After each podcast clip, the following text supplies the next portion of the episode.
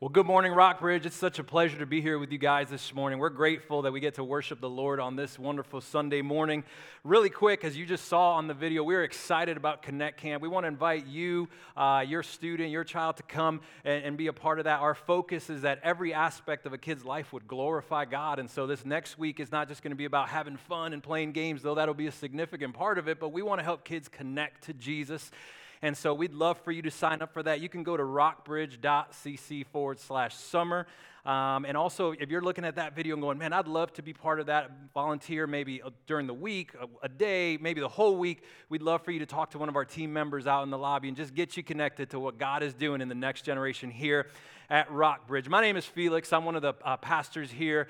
And so it's my honor to get to talk to you this morning. And so I want to hop right into our message series that we're uh, going through this summer called Landmines. And so one of our key verses is going to be Psalm 42 that'll be up on the screen in just a moment. But we've been focusing on just different areas of our lives that can uh, be challenges to us, right? Uh, and we'll talk a little bit about what landmines mean and so uh, and, and how that relates to you. But we're going to hop right into Psalm 42, verse 1. And it says this As a deer longs for flowing streams, so I long for you, God.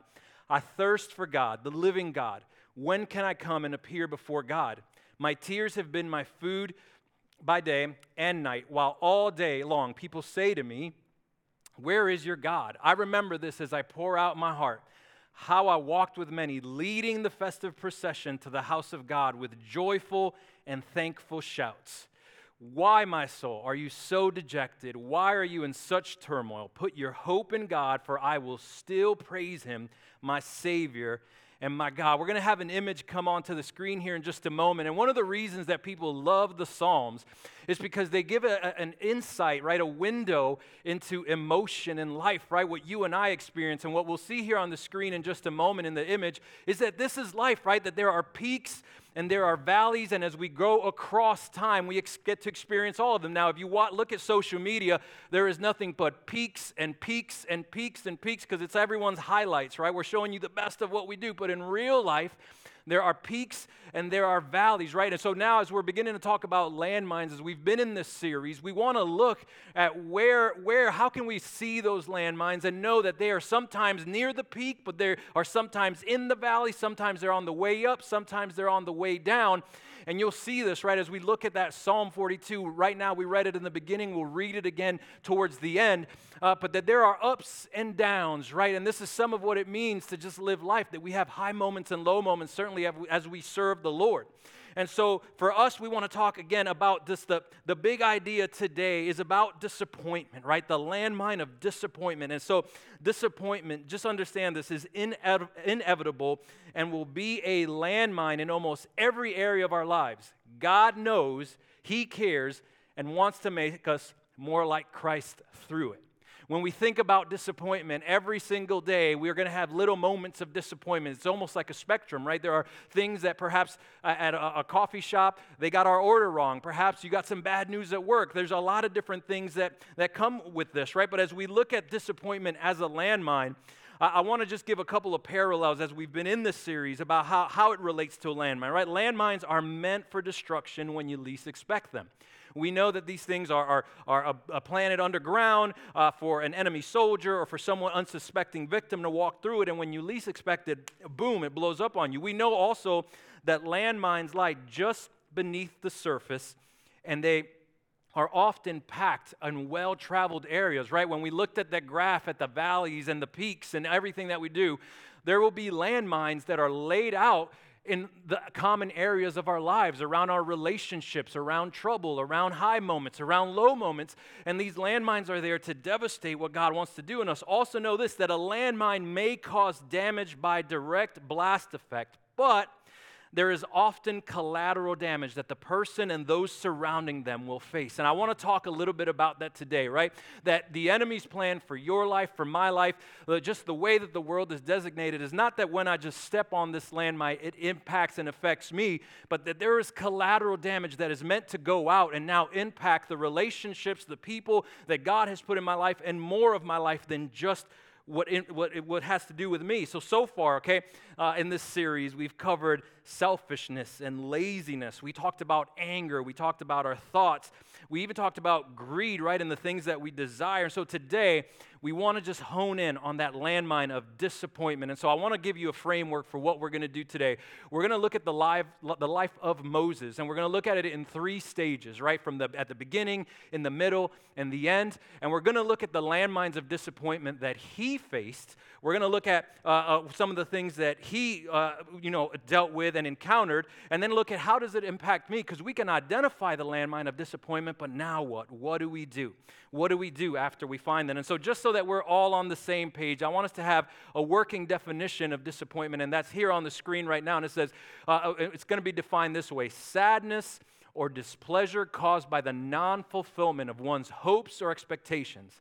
The sense of sadness and frustration that results from failure, either from our own failures, the failures of others, or both right? That disappointment has a little bit more than just to do with I didn't get the coffee the way that I wanted. When we talked about that spectrum, nothing, life is not perfect, and we know that. But as we're talking about it as a landmine, we're going to look at a little bit of, of the spectrum on the higher end, right? Where there is an impact on who we are and God wants to do with us and how He wants to operate in our lives. Uh, recently, my family and I, we went to a trip uh, to Florida, right? And we were down there for a couple of weeks and uh, great time with my family, my parents that live down there and are retired. And so, my six year old, I have four kids. My youngest is my six year old. We spent all week going to beaches, buying toys, buying things, right? When you, all the things that you would normally do when you're on vacation. And so, on our last day, we decided when it was about 108 degrees that we want to go to an outdoor mall. And so, we decided to go to that mall. And so, me being the pro dad, four kids in, I, I just know what I'm doing. I sat my six year old and said, Now, listen, buddy, I want to talk to you, and I just want to let you know that we are going to some stores, but you are not going to get anything right? You are not going to receive another gift. There's not going to be another surprise. Grandma and grandpa are with us. Nothing is happening. You've gotten gifts. We've, you know, done all the things we're going to do. This is the last day before we go back home. We're just going to go relax in 108 degree weather outside. And so naturally, we show up to the mall. We're doing everything that, you know, as expected. And of course, me being the pro dad that I am, I see the Lego store and in my head, again, dads, this is just such a moment like where I fell asleep at the wheel. I think to myself, we're going to go to the Lego store because my six year old is going to love it.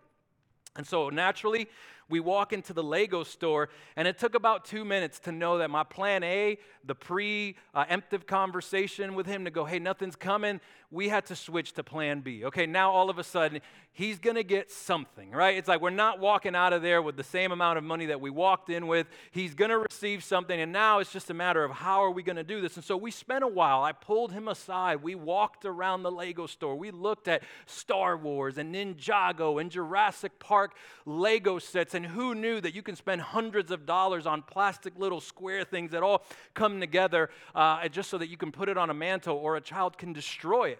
And so naturally, the moment of truth came, and I said, Buddy, you got to make a decision. I'm looking at him and I say, Okay, uh, you got to choose either Star Wars or you got to choose Jurassic Park or you got to choose Ninjago. What's it going to be?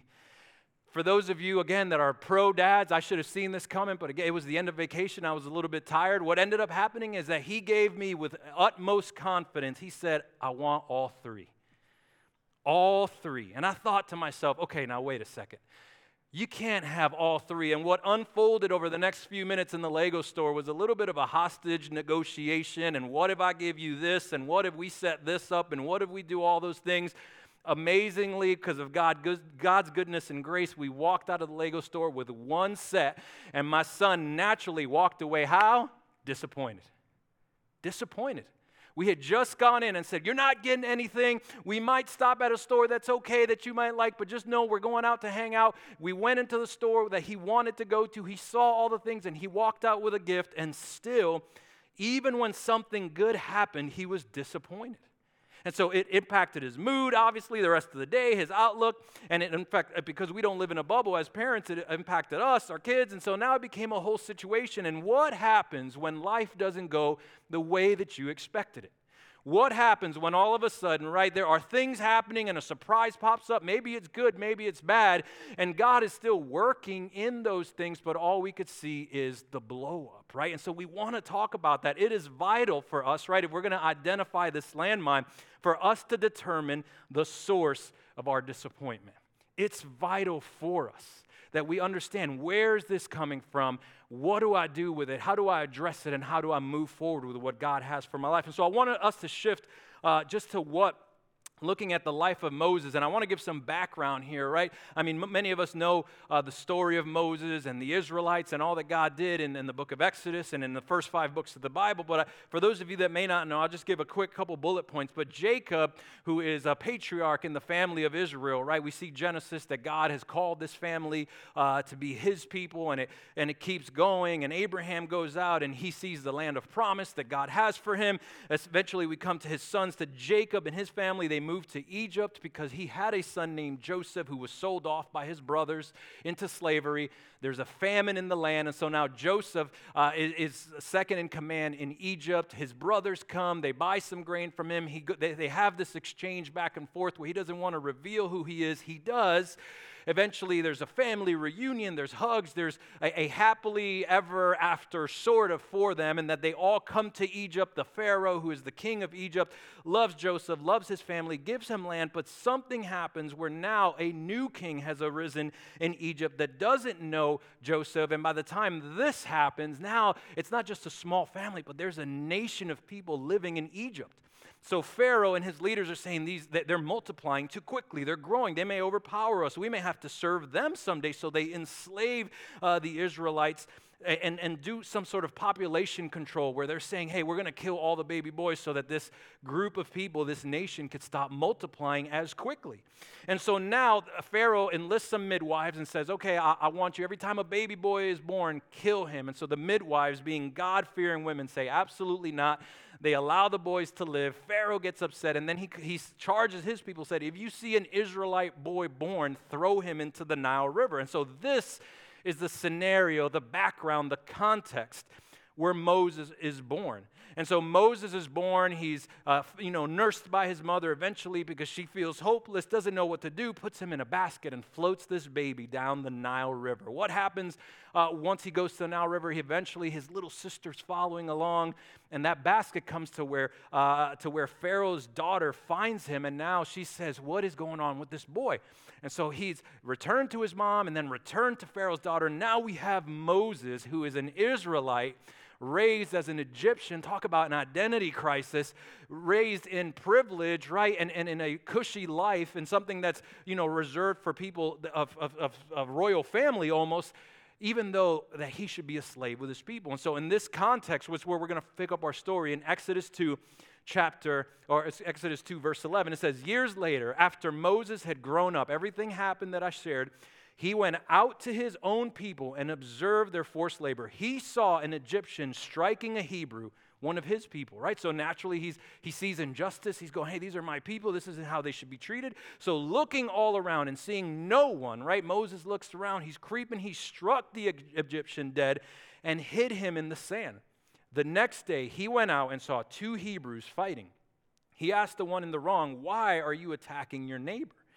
Who made you a commander and judge over us? The man replied, Are you planning to kill me as you killed the Egyptian? Then Moses became afraid and thought, What I did is certainly known. So we have Moses that is raised in, in, in, it has a royal upbringing, right, in the house of Pharaoh where he has opportunities and privilege. And he, can you imagine Moses when he looks at his life? He can look at his family and say, hey, they're, they're still living as slaves, and I've been given an opportunity. We can look in Acts when it gives the account of Moses. It says that Moses knew that he was uh, going to be, uh, he was different, that he was going to be raised, that God had a purpose with him from the beginning. And so I know that in Moses, it would, the scripture would help us understand that he knew that God was going to do something and his life was out in front of him with every single opportunity. And so Moses found himself where maybe we find ourselves at some point, or maybe currently. What do you do when I'm disappointed with myself? Right? When we talk about disappointment, I'm disappointed with myself right? Our first point today. And what can that mean? It can mean my personal life, right? Maybe there are things that aren't going the way that you thought. Maybe you thought you'd be married by now. Maybe you thought you'd be at a different place in life by now. Maybe your relationships are struggling. Maybe you're looking at your past failures and go, I messed up. I ruined my life. I, am embarrassed of that decision. There's things eh, that people know about me that I did that that's what is beginning to define me, right? I'm disappointed in myself. Maybe it's my shortcomings. Man, I, my dad had a temper, so I got a temper. Uh, maybe it's like, man, their divorce has just gone through my family and I'm on the precipice of being divorced. Maybe you're looking saying, I've never been good with money, and so I'll always, you know, be, be struggling with money and I can never be generous and I can't manage what God has given me. Perhaps it's something else in your life and your disappointment, your landmine is you. And so, what happens when we step, step on that landmine, that disappointment with ourselves? The collateral damage there is what? It's isolation, shame, hiddenness. We may have a, a tendency, right? If you stepped on this landmine or, or have many times, or maybe are harboring some of that, where there is shame and there is hiddenness and there is a, a, a, desire to hide what happened, to hide a piece of you and a part of you so that you don't have to step on another one of those landmines. And the problem here is that from this position, when we assume this protective position with this landmine, I'll never step on that landmine again, I'll never make that mistake again. What ends up happening for us is that lies and sin can thrive in our hearts and we live a life that is less than what God intended for us, right? We see this in that isolation and the shame and the hiddenness. And so Moses kills this Egyptian. Moses, you know, is now he's probably, he maybe even felt like I did the right thing. I stood up for a slave. I stood up for my people. And then the next day, the moment that he's trying to pretend and act like no one saw it, it gets brought up again. And now all of a sudden, he's looking at his life and thinking, I ruined my life. I'll never recover from this mistake again. No one will ever look at me the same way. I will be a failure. This moment is defining my life. And so there's Moses, right? The landmine of disappointment. And now I don't want us to just stay there, but in every one of these, we're going to say, how does God respond, right? And so to that, we're going to look to Exodus chapter 3, and we're going to look to verse 1 and 2. And it says, Meanwhile, Moses was shepherding the flock, right? So now this is years later. Moses ran out to the desert. He comes across a family. He helps them. Eventually, Moses gets married, right? Because Moses, he's going, I might be miserable, but I don't want to be alone. And so he finds a family. And so meanwhile, Moses was shepherding the flock of his father in law, Jethro the priest of Midian. He led the flock to the far side of the wilderness and came to Horeb, the mountain of God. Then, right? So when Moses was out doing his thing, was out running from God, was living in the disappointment of himself, then the angel of the Lord appeared to him in a flame of fire within a bush.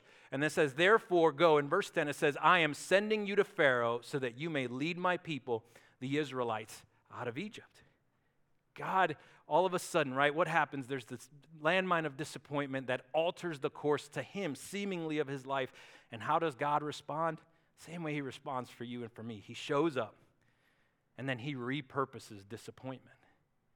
Do we get that? That God shows up, that even in the midst of Moses' lowest moment, there is God going, Hey, I have not forgotten you that he's looking at him saying uh, there's still a plan. And then he says, I'm going to take what was your shame, what was your disappointment, what was your isolation, what was those things that withdrew you from what I had for you, and I'm going to repurpose them to use them for my glory. And so, when we're disappointed with ourselves, when we're stuck in that place, when that landmine has blown up once or maybe 10 times in our life, there's the temptation to now, again, isolate for shame, for hiddenness. And God calls us and He goes, I'm, I'm here. I'm here, and I have a plan even in the midst of that disappointment. So we move on, right? We said we're going to cover the first per, uh, per, portion of Moses' life. So now let's look at the second. So now Moses, if you know the story, he goes to Egypt. There's plagues, he goes to Pharaoh, miracles happen, so many things. And so I encourage you, obviously, read the, the book of Exodus. is an incredible book. Don't go to the movie, go to the book. It's, it's, it's better than, than the movie. And so Israel was out of Egypt. They're in the wilderness. And what happens with Israel is what happens with us, with people. They were unsatisfied. God pulled them out of slavery. God saved them, said, I'm taking you to a new land. And so what did they do? They were unsatisfied. They grumbled against God. They didn't like their accommodations. Turns out that camp, you know, sand camping is not just the, best for, you know, a, a million plus people. And so they had an issue. They complained against God, and what did God do? He had to punish them. And so people were lining up at Moses' tent to let Moses know about it. This is what you call saving us, Moses. This is what you want to do.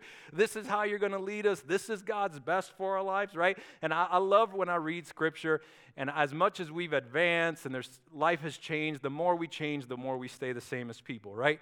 And so people were lining up, and they let Moses know this. And so God instructs Moses gather 70 of Israel's elders at the tent of meeting. And what God is going to do is that He's going to put His, Moses' spirit, the spirit that He gave Moses, on the leaders, and they're going to begin to prophesy and, and work under the power and even some authority of what Moses had planned for them. And so, what does God do in the middle of that? You're hungry? Fine, I'm going to feed you. He sends quail to the camp, and all of a sudden they get to eat and they get greedy because we're people, they were people, and so they, they consume much. And then what happens? A plague breaks out. Here's where we pick up in Numbers 12, uh, chapter 12, verse 1 and 2. It says, Miriam and Aaron began to talk against Moses because of his Cushite wife. So get this in the story. Moses' brother and sister didn't like Moses' wife. Can anybody relate to family drama, right? There, there was an issue, right? Again, there's, the more we change, the more we say the same. They were unhappy with Moses' wife, that he picked her as his wife. And so they said, Has the Lord spoken only, uh, only through uh, Moses?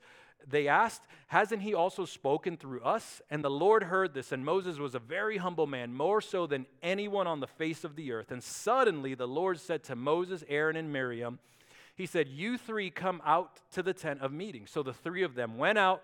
Then the Lord descended in a pillar of cloud, stood at the entrance of the tent, and summoned uh, Aaron and Miriam. And so now we have Moses, right? First, there was in his first stage of his life, there was this disappointment with himself. And so now he's looking at this and going, all right, uh, there's another disappointment now that you and I also face, and that's disappointment with others, right? Life happens. We get disappointed with others. What can this mean? Family right? Perhaps it's your spouse, perhaps it's your kids, parents, siblings. I, I, I, don't know. Maybe someone has let you down. Maybe it's your friends, right? They said, We are going to be there for you. We're going to help you. When, when life gets hard, we're going to be there. We got your back. And all of a sudden, they're not there. Maybe today, some of your disappointment, maybe with the church. Maybe you're walking around with some church hurt. Maybe they, they said they'd be there. Maybe someone dropped the ball. Maybe they didn't check in on you. Maybe you walked through some hardship and the folks that you thought would surround you didn't. They failed you. Now you're walking around with disappointment in others. What's the collateral damage of this? It's, it, that's, that's clearly seen in people. It's bitterness, it's resentment, it's unforgiveness. This is dangerous because we cannot experience the freedom of, that God has for us and the love that He's called us to live out if there's we're harboring bitterness, resentment, that kind of unforgiveness, we're not going to experience what God has. Here's what it says in Hebrews 12, verse 14 and 15 Pursue peace with everyone in holiness. With it, no one will see, without it, excuse me, no one will see the Lord. Make sure that no one falls short of the grace of God and that no root of bitterness, bitterness springs up, causing trouble and defiling many. Right? Defiling many. When we have this landmine blow up in our lives, and we begin to harbor these things, understand that the enemy, right, our, our, life and just uh, our world wants it to blow up on us, but the collateral damage is that I begin to push people away, and there begins to happen something in my heart where unforgiveness, hurt, resentment, bitterness that begins to poison me and begins to poison the relationships of those around me. So, how does God respond to this, right? Let's hop to uh, stay in Numbers 12. Here's what it says in Numbers 12 4. It says, Suddenly the Lord said to Moses, Aaron, and Miriam, You three come out to the tent of meeting, right? They're talking bad about Moses, they're talking bad about his wife. And so the three of them went out, and then the Lord descended in a pillar of cloud, stood at the entrance of the tent and summoned Aaron and Miriam. And he said, Listen to what I say. If there is a prophet among you from the Lord, I make myself known to him. A vision, I speak with him in a dream. Not so with my servant Moses. He is faithful in all of my household. I speak with him directly, openly, not in riddles. He sees the form of the Lord. So why were you not afraid to speak against my servant Moses? You see, God there's a response, right? There's our disappointment. The landmine blows up.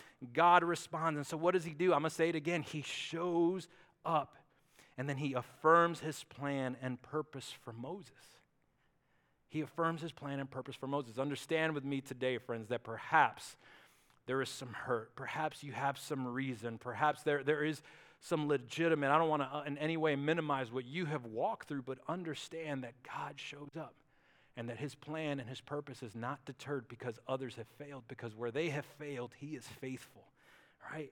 Every time there's a disappointment, every time that landmine blows up in Moses' life, in our lives, he shows up, he shows up, he shows up. So there's disappointment with ourselves, there's disappointment with others. And now, just, and, and again, our, our, third part of Moses' life, the, the last third, in Numbers 20, Israel was thirsty, right? And they began complaining about God again, right? I mean, this is the story the, uh, of just the is, Israel as a nation is that God delivered them, does something gr- great. They're, they're grateful. All of a sudden, things aren't what they thought, so they complain and God punishes them. They humble themselves, and we repeat and rinse, repeat and rinse, which is, again, not too dissimilar at times from our lives. And so they go to Moses, right, because they're thirsty and they're saying, Why did you bring us out here to die? And so Moses and Aaron go and meet with the Lord. He instructs Aaron uh, or Moses to grab Aaron's rod, to go to the rock and to uh, uh, uh, speak to it, and that water would come out and give sustenance to the people, to their livestock. And so Moses did everything as the Lord commanded, except speaking to the rock. He takes Aaron's rod and smacks the rock twice when God said, Speak to it. Moses did what he wanted, and God was displeased because he, Moses didn't trust him and he displayed haste, right? He was, he was short tempered, he was quick. He dishonored God's command because he didn't obey as God told him. But then again, it was dishonoring to his spirit. And so we pick up right there. And when I say right there, I mean Moses was in, in the king's palace. Moses went to being a shepherd, to living out in the desert and now he is on the precipice shortly thereafter this to walk into the promised land right and to see what god has been has given to his people. Here's what it says in deuteronomy 3 23 through 27 it says at that time i begged the lord lord god you have begun to show your greatness and your strong hand to your servant. For what god is there in heaven or on earth who can perform deeds uh, excuse me who perform deeds and mighty acts like yours Please let me cross over and see the beautiful land on the other side of the Jordan. This is Moses talking to God and the good hill country and Lebanon. But the Lord was angry with me because of you. He's saying this to the Israelites, and because you and would not listen to me. And the Lord said to me, That's enough. Do not speak to me again about this matter. Go to the top of Pisgah and look to the west, north, south, and east, and see it with your, uh, your own eyes, for you will not cross into the Jordan. Man, What's the disappointment here? The disappointment is with life. And what do we mean by life? Present and potential future. Life didn't work out, perhaps as you had hoped, right? Perhaps, you know, I thought my situation would be better. I thought I'd be further along in my career. I thought you know, maybe some hopes and dreams, aspirations, things that I wanted to do, the person I wanted to be. Maybe I thought, you know, again, that I'd, I'd be well off financially. I'd be married by now. I wouldn't be in a second or third marriage. I wouldn't still be dating. I wouldn't be heartbroken. I wouldn't be picking up the pieces of brokenness in my life. Maybe you're in that position where you're saying, no one ever told me that one of my kids would get sick, right? When I thought about my life, no one ever said that my spouse would get a, terminal illness. No one ever told me that my parents would divorce. No one ever told me that life was going to get ha- difficult like this. And the collateral damage of this is prayerlessness, a coldness toward the Holy Spirit, a divided mind, living for a lesser purpose. And when we say lesser purpose, understand that you were created for a purpose. And if we're not living for His purpose, we're going to choose something else. That can look like distractions for us, right? Maybe it's sports. Maybe it's pleasure. Hey, I'm going to go on vacations. Maybe I'm going to be about my career, my job, my toys, my family, right? For parents, the temptation is like, I'm going to be about my kids so that I don't have to deal with that disappointment in my life. I'm going to make sure that they, you know, uh, that they're who I focus on. And actually to the point where we begin we stop depending on the lord and now we're cold towards him. So what's god's response to this? Here's what it says in deuteronomy 34 right to moses. So moses the servant of the lord died there in the land of moab according to the lord's word. He buried him in the valley in the land of moab facing beth peor and no one to this day knows where his grave is. Moses was 120 years old when he died. His eyes were not weak and his vitality had not left him. What does god do right Moses is standing there on this mountain and going like, look any way you want. That is your promised land. That is where you're going to go.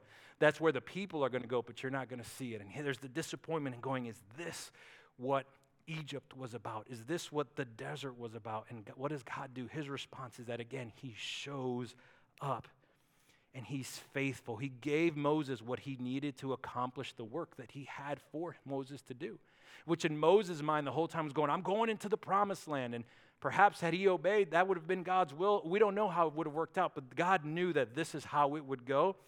And God knew that Moses was going to take them right to the doorstep. And what does God do? In his goodness, he fulfills his promise. He promised it to Abraham that they would have their own land. And he used Moses powerfully to take them all the way out of slavery into being a free people with their own country. God again responds. He shows up, he's faithful, and he fulfills his promise. So now we've looked at those things, right? We're saying, okay, I know, Felix, I'm at a place, you've identified some landmines. Maybe I, there's disappointment with me. Maybe, maybe there's disappointment with others. Maybe there's disappointment with how life has worked out. Now what? Now what? Because it's great, right? As we looked at that graph that goes up and down, peaks and valleys, and we can say, okay, we know there's landmines up there, there's landmines down there, there's landmines in between. I'm going to hit some, I'm going to miss some. The Holy Spirit's going to guide me. Maybe I've stepped on so many, I'm still just dealing with the collateral damage in my life. Now what? Remember, I told you to this, we're going to go back to Psalm 42, 6 through 11. Here's what it says I am deeply depressed. Can anybody relate to that at, at, one point in your life? Therefore, I remember you from the land of Jordan and the peaks of Hermon, from Mount Mizar. Deep calls to deep in the roar of your waterfalls. All your breakers and your billows have swept over me. The Lord will send his faithful love by day. His song will be with me in the night, a prayer to the God of my life. I will say to God, my rock, why have you forgotten me? Why must I go about in sorrow because of the enemy's oppression? My adversaries taunt me as if crushing my bones, while all day long they say to me, Where is your God? Why, my soul, are you so dejected? Why are you in such turmoil? Here's, here's where he lands, right? Because what you're reading here in this psalm, don't be mistaken, is the ups and the downs, not just in life, but in writing this psalm, in this season of life where God, have you left me? No, you're here with me. God, is everyone going to come after me? No, God, you are faithful. And here's, here's where it goes Put your hope in God, for I will still praise him, my Savior and my God. Understand this, right? That the Holy Spirit is, is continually working in us, right, to draw us. So, so we're going to look at what we do. If we're going to look at how do we begin to respond, because remember, we talk landmines are everywhere and God willing, through the leading of the Holy Spirit, through wisdom, strong relationships, community, small group, being a part of a church family, man, He's going to guide us and use people, but we are going to step in it once or twice or more times than that. So, what do we do? I think it, it starts right there with 42 6. It says, Returned, I think we return to the source of truth, which is God's word.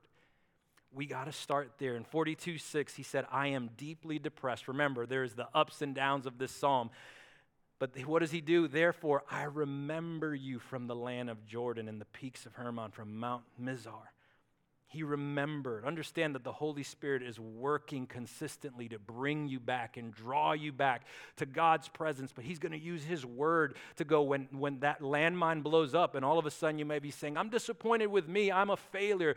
That's who I'm destined to be. Here comes the word of God that says, No, that you are the head and not the tail, that He is the glory and the lifter of your head. Here comes the word of God to tell you that all things work together, right? For the good of those who are called according to His purpose. And so now His desire, the Holy Spirit, is to return us to the source of truth, which is God's Word. If we are not rooted in God's Word, then the disappointments will wreak havoc on our relationships with God, with others, and in every single part of your life. And so when you say, okay, Felix, I get it. I love it. You're saying return to God's word. I got my Bible. I got a highlighter. I got my Devo. I'm ready to go. What does that mean practically now? Do I just open up anywhere? What do I do with that? No, make no mistake about it, friends. It begins with the gospel. It begins with the gospel. The, the reality of a perfect Savior sent to this world to die on behalf of sinners like you and like me, who lived a perfect life, was crucified for our sins, paid the price was buried and resurrected on the third day, conquered death and the grave. And now, because of that sacrifice, not because of what you have done or what I have done, now we inherit, right, his righteousness. We inherit being part of the family of God. The word even says that we are grafted in, that we are, we're, we're not just slaves, but that we are sons, that we are daughters now. It is the gospel again and again. Here's what Titus 3 4 and 5 says, says, But when the kindness of God our Savior and his love for mankind appeared, he saved us, not by works or of righteousness that we had done, but according to his mercy through the washing of regeneration and renewal by the Holy Spirit. It's not according to the works that you did. It's not because you've never been disappointed. It's not because you've never failed or because people have never failed you. It's because of something much bigger than that. It's because of the saving final work of Jesus on the cross, the gospel, the gospel, the gospel. Again, I'm going to talk to three different groups, but it's the gospel for those that are uh, lost and without faith, hope, and trust in Jesus, not just for your eternal salvation, but for sustenance and everyday living. It's the gospel for the wayward person. Perhaps you grew up in church. I know we're in the Bible Belt, we're here in the South, and maybe church has just been part of your culture. You go on Easter, you go on Mother's Day, you go on Christmas Eve, you try to make it here and there, and you know a lot about God's Word, but there's not a changing relationship there. And so for that person, it's the gospel uh, to, to help you navigate the landmines of sin and circumstance to make, that make you cold towards God, where He says, No, no, come. I'm, I'm going to still do my thing and show up. It's the gospel for those of us that are already saved who somehow, right, and this is, I'm talking to you, brother and sister in the Lord, for somehow trust Jesus with our eternity, but for some reason resists allowing Him near the disappointment of our life. We say, Jesus, I trust you with my heart, mind, and soul, but don't touch the disappointment that I faced with my dad from when I grew up. Jesus, I trust you that one day I, I, my life will end and I will go to be with you in glory. Just don't talk to me about the anger, disappointment, hurt, unforgiveness that I harbor against someone else. The gospel addresses all of these things. And so we return to the source of truth, which is God's word. And again, it begins with the gospel. And my, my last point for us here is that we have to fight for perspective. And so perspective will determine our response. 42, Psalm 42 8 says this The Lord will send his faithful love by day, and his song will be with me in the night, a prayer to the God of my life. And you're saying, Felix, how does that address perspective? Remember, a few verses ago, the psalmist there was writing about, they say this about me, God. Am I alone? I'm without hope. And now he says, the Lord will send his faithful love by day. He was talking about his tears being his food, day and night, being in anguish, being alone. And now, though, there's been a change of perspective to go, but wait, the Lord will send his faithful love by day. His song will be, be with me in the night, a prayer to the God of my life. For, Mo, for Moses, all he could presently see, right, in these three stages of his life. If you read through his account, there were highs, there were lows, there was amazing experiences where he encountered the Lord. There was tremendous disappointment. But what Moses needed was a shift of perspective. That when he began to look at what God was looking at, all of a sudden saying, You're not going into that promised land. Yes, there was disappointment, and he had to process that.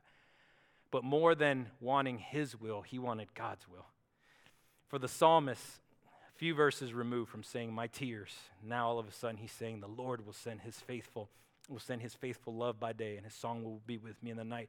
God's perspective determines our response. And friends, this morning, as you're thinking about where the hope or, or, where the disappointment may lie, right? If I came up to you and said, Tell me the two biggest disappointments in your life, you could probably name them right away right? You may say, I need more than two. I got like six things tied for two. Maybe, maybe not. Maybe you've lived, you know, a, a, life where there hasn't been significant disappointment. These last couple of weeks, as I've been processing this, I've gone up to people that are friends that I know and say, hey, let's talk about like the biggest disappointment in your life. And every single time I ask the question, it stopped that person dead in their tracks. And you could see the eyes go up because I'm thinking and processing, and I could tell you what it was because it was significant. And so for us, there, there may be that significant moment. Maybe we're still living in that pain, but his perspective now has to determine how we respond. Here's my last verse for us today Second Corinthians chapter 4, verse 16. It says, Therefore, we do not give up. Even though our, our, our outer person is being destroyed, our inner person is being renewed day by day. For our momentary light affliction is producing for us an absolutely incomparable eternal weight of glory so we do not focus on what is seen, but on what is unseen. For what is seen is temporary, but what is unseen is eternal. When we begin to look at those disappointments, those landmines, those things of the past, those things in the present, and perhaps our fear, worries, or disappointments of the things in the future, we have to pause and just step back and go, God, what do you see? Because when we look at what he sees, we now see that this light and momentary affliction is producing in us an absolutely incomparable, incomparable weight of eternal glory. This is what he does. Now, three questions for me to wrap up today. And I know I'm saying wrap up, and I don't want you to start getting your papers ready, getting your pens, getting your you know little uh, card scanner things or, or little badges to get your kids. Just wait with me here because this is going to be key for you. Three questions that I want you to ask. Number one, am I alone? When you think about the disappointment, when you think about the hurt, when you think about the things that perhaps have blown up, whether it's come in relationships and circumstance and things that decisions that you have perhaps because of bad decisions, wounds you've inflicted on yourself Am I alone? Remember God's response. He showed up. He showed up for Moses. He's, he shows up for you and for me. Can God use this for his glory?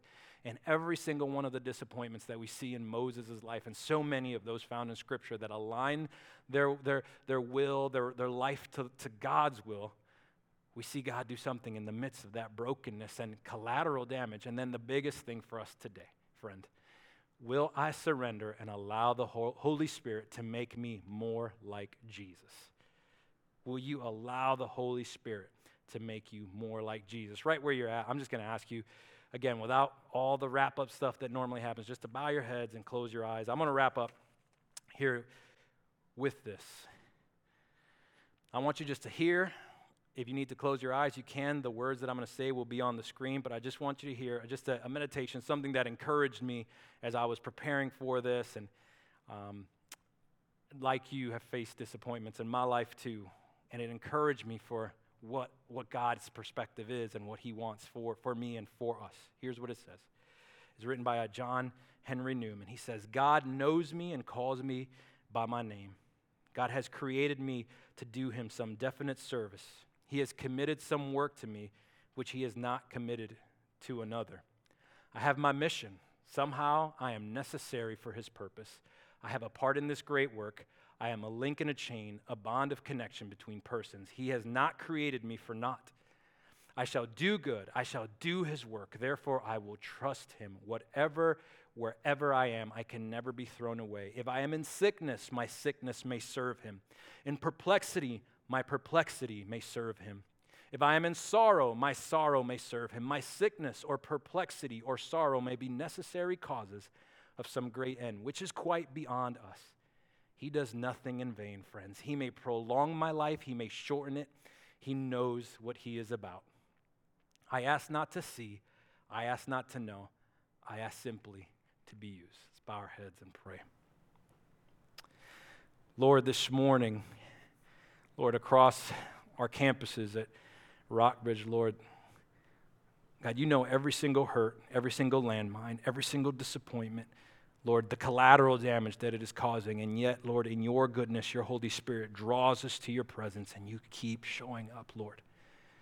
God, I pray that you would give us courage, give us wisdom, give us understanding, Lord. Lord, but above all, Lord, give us humility, Lord, to this morning for those that are in that place of saying, I am far from God, that today they would respond to your call. For those that may be wayward, Lord, and around Christianity or religion, may today be a day to say, I will surrender my heart, Lord. For those of us that know you, God, Lord, and maybe struggle to hand over those disappointments, may today be the day that we surrender completely and wholly to you, Lord those hurts and those pains. God, we thank you. We know that you are here with us, Lord, and we ask that you guide us, Lord, and help us in the moments, days, and weeks to come, Lord, to continue to surrender to you and to watch you take these broken moments, Lord, and do something incredible with them. We love you and we thank you. In Jesus' name we pray. Amen.